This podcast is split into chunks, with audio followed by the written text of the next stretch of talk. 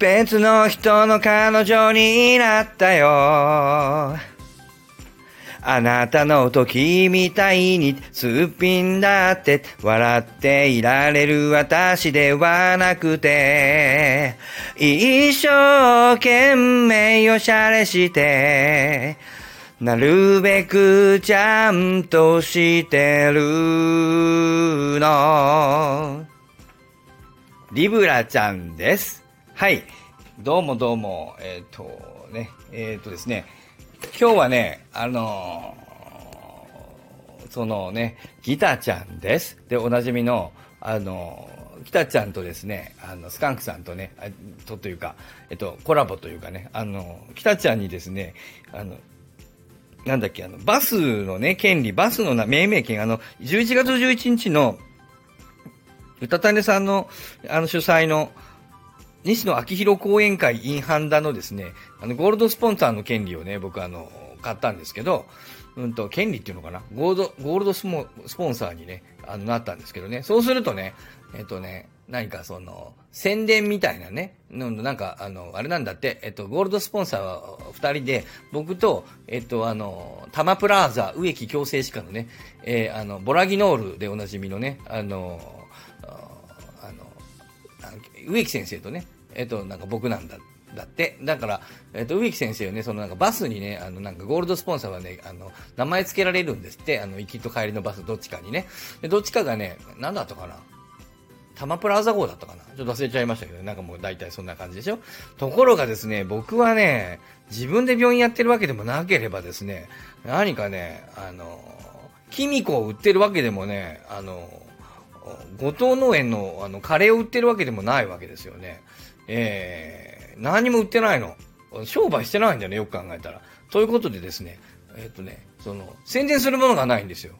困っちゃったなと思ってね。宣伝して、あの、宣伝してもいいですよって言われたんだけど、え、宣伝することないじゃんと思って。えー、あ、そうだそうだ、ラジオをやってるわ、ってなことでね。えー、これじゃあ、あのね、あの、僕が中心的にやってる、こちらの一人でやっている、あの、精神、精神科のバックヤードの方じゃなくてですね、あの、精神のパンティーラインの方ね、スカンクさんとやってる、あっちの方がね、あの、最初にやってるやつだしね、こっち後からやり始めたやつだし、あっちがメインでね、もともとやり始めたってことで、まあ、あれがね、あっちの方が面白いんでね、あの、聞いた感じはあっちの方が面白いかなと思ってね。えー、やっぱあれが中心だということで、えっ、ー、と、それの宣伝をしようということになったんですけど、また出てきました、ここで。パンティーライン問題。精神のパンティーライン。このパンティーというのがね、やっぱちょっとね、その、夢と金を子供に届けようという、その、子供向けにこのパンティーがどうなんだ問題がね、えー、出ましてね。えー、ということで、この11月11日の講演会のディレクターとして、えー、あの活躍されているというか、活動されているね、えー、北林先生にね、北、なんてこった、パナコタの、あの、北林の、あの、先輩の元、ね、元になっている北林、えー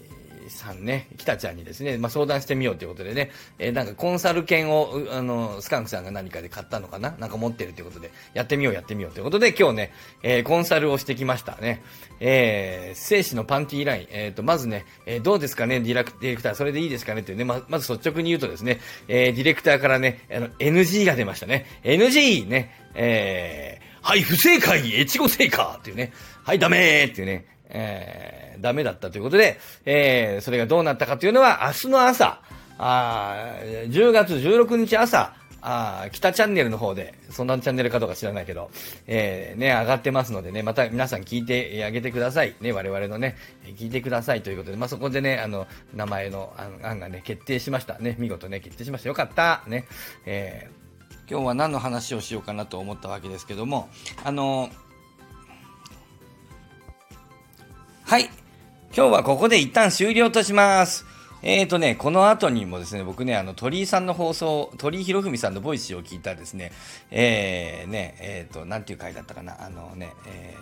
ー、褒められて給料をもらうことは意外と簡単なこと。ね、10月12日、えー、2023年10月12日のね、鳥井さんの Voicy の放送に関してね、あの、思うことを話したんですけどね、さっき話したんだけど、あのー、全然聞いててわからないと思うの僕のちょっとあの、思考のメモみたいなことになっちゃったので、え、ー、と、これはちょっと普通は聞くに耐えないということで、今日はあの、この5分ぐらいのところで一旦終わりとさせていただきます。よっぽど暇な人だけ聞いてください。はい。さようなり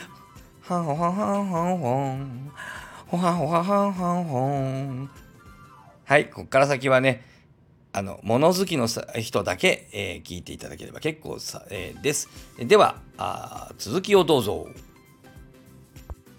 あすいません、ちゃんと録音されておりました。なんかちょっとうまくね、録音されてないような気がしたんでね、えー、一回止めましたけどね、録音されておりましたはい。あのね、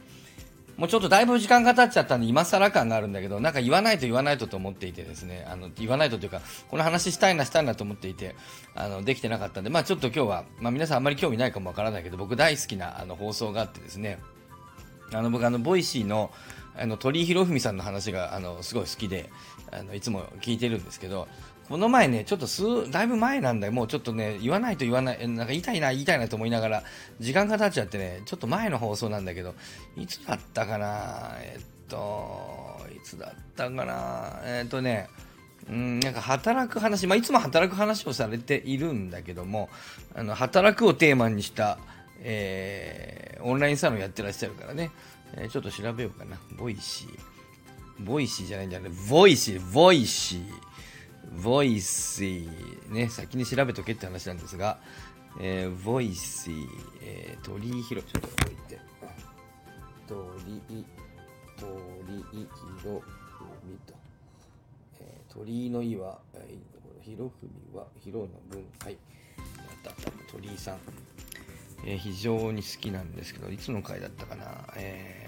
あ、褒められて給料をもらうことは意外と簡単なことっていうね、えー、そのビジネスの話をしてらっしゃったね。で、うんと、そのビジネスね、あの、お金を稼いで、えっと、相手の気持ちをか組んで、お金を稼ぐのが、えっと、難しいと言われているけど、そんなことはありませんわね、と。えっと、はっきり言ってそれは訓練が足りないだけのことで、うんと、売り手よし、買い手よし、三方よし、ね、一見すると、いそうね、えー、そそれが正解に思うわけだし、まあ、えー、売り手よし、買い手よし、世間よしの三方よしということで、えー、その、を、するためには、相手の気持ちを、その、他者目線に立てば、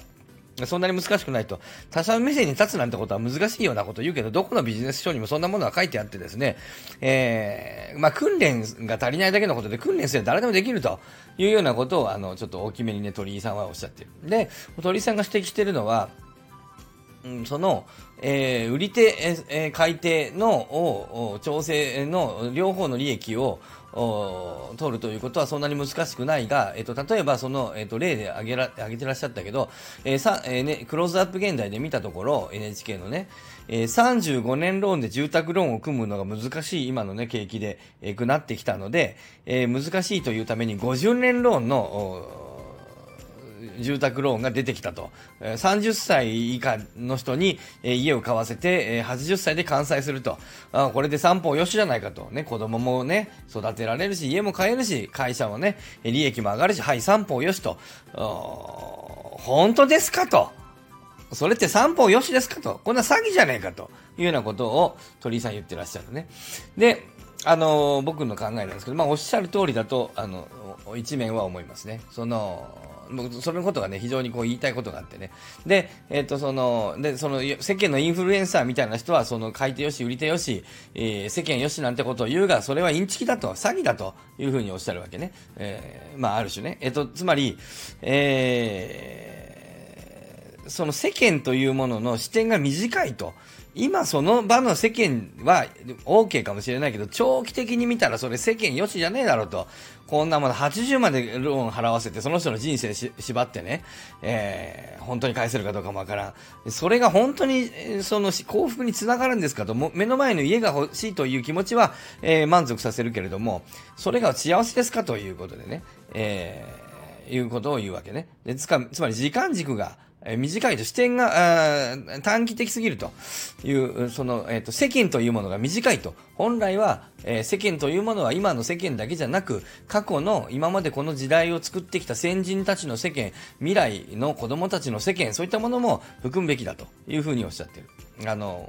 すごくその通りだと思うんだけど、そうやって、あのね、視点を広げていくっていうことが非常にあのね、大事ですよね、人生ね。えー、いろいろ広く見れる。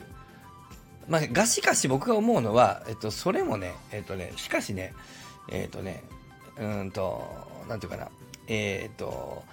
我例えばね、我々だけという狭い僕とあなただけの正義を、ね、日本人だけの正義というものをかざせば、世界が、あの、不幸になるかもわからないね。えー、今の正義を貫けば、えー、未来過去というものに対する、正義ではなくなるかもしれないですね。えー、ね。じゃあ過去、現在、未来、えー、日本だけじゃない、もう少し広いアジア、えー、世界みたいなものを世間としたものだとまたね、えー、正義が変わってくると思うんですよね。えー、ね、例えば、その、僕らの話で言うと、僕らがよくやってる話で言うと、ね、お金を稼ぐことをね、我々のコミュニティの子供たちが覚えれば幸せだと。じゃあそのコミュニティにいないお金を稼ぐことが知らない人はどうなのと。えー、いやいや、それはね、えー、順番に学んでいけばいいじゃないと。しかし経済というものはそもそもその、なんていうかな、えっ、ー、と、相対でできている、経済というか社会は相対でできているんで、我々が勝ってしまったら誰かが負けるみたいな構造がどうしても生まれる。つまり、例えば貧困問題というのは相対的貧困こそが問題だということであるとすれば、誰かが勝ち抜いたら誰かが負けるということになるわけで、みたいな、えっ、ー、と、引いていけばそういうことがなる。ね。えー、なので、そういう点で、あの、その、誰かが勝つということは否定されるのかもしれないが、しかしですね、その視点をどんどんどんどん広げていけば、えっ、ー、と、例えばね、うんと、人間だけでいいのかなあの、動物だってね、僕の飼ってるね、飼ってないけど、犬だって猫だってというふうにね、え動物だってというふうにね、例えばね、なっていくとかね、例えばね、まあいろいろですね、とにかくね、その視点をどんどんどんどんどんどんどんどん広げていくと、うんと、なんていうかな、あのー、人間の幸せみたいな、人間人類のみたいな視点に立ってしまうと、えっと、そもそも経済的に、えー、その、うん、何かこう、経済も含めて誰かがこう幸せになると、自分が幸せになるということ自体が、えー、なんていうかそこに、うんと、の、えっ、ー、と、自分の幸せを少し削らないといけないような、我々の、我々と言ってる今この日本とか、えー、人類とかって言ってるものを削らないといけないようになってくるし、うんと、もっと言うと、そうだね、うんそうですね。だから人類の幸せみたいなものも削らないといけなくなってくる可能性があるわね。えーとなってくると、そもそも我々、なんていうかな、我々が生きていること自体を否定することにあのなりかねないでね、視点をどんどんどんどん広げるとね、というか、ね、人間の存在自体をね、えつまりね、えっ、と、おっしゃってることは、えっと、短期的な視点で、えー、問わず中期的に見ようという話なんだけども、と僕は聞こえるわけですけど、しかしながら中期的も否定される可能性があって、長期的に見ようというふうに言うことがあると思うんですよね。長期的な視点っていうのは宗教になろうかなと思うんだよね。で、その長期的な視点よりもさらに長期に行くと超長期的に見たり、こう抗議的に、超抗議的に見てしまえば、えっと、僕らの存在自体をあの肯定できなくなって来てしまうと思うので、とすると、結局のところは、なんていうかな、まあ、程度の問題でしかないのかなっていうふうに僕は思いますよね。っていう話、ちょっとこれ、ダメだね、これ。何のこと言ってるかがわからない。まあ、今日はたまにはこういうでもいいんじゃないですか。今日は、あのー、ね、ということで、さっきのね、僕、その鳥居さんの話はですね、その通りだと思うと同時に、その視点は、えっ、ー、と、短期的を中期的にせよと言っているように聞こえて、ということは中期的を長期的にせよという論が同時に発生してしまうので、長期的を超長期的にする、超抗議的にものを見る、超俯瞰で見てしまうと、僕らの存在自体を危うくするなというふうな、あの、それが、そこを超抗議的に、超長期的にしないために、宗教家は、えっと、いろんな人は、えっと、インフルエンサーは外を向いているし、鳥居さんも外を向いているけど、宗教家とか精神科医は内を向いているんですよね。えー、そこから先はね、あの、崖なんだよね。それより広げると僕らは自分の存在を危うくするんですよね。っていう気がして、ちょっと何を言ってるかわからない。と思うけど、僕はちょっと自分のあの思考を少しメモしておきました。ということで、今日は誰も聞かなく聞かないね。えー一回途中で終了入れておこう。はい。ではまたさようなり。途中に終了入れていこう。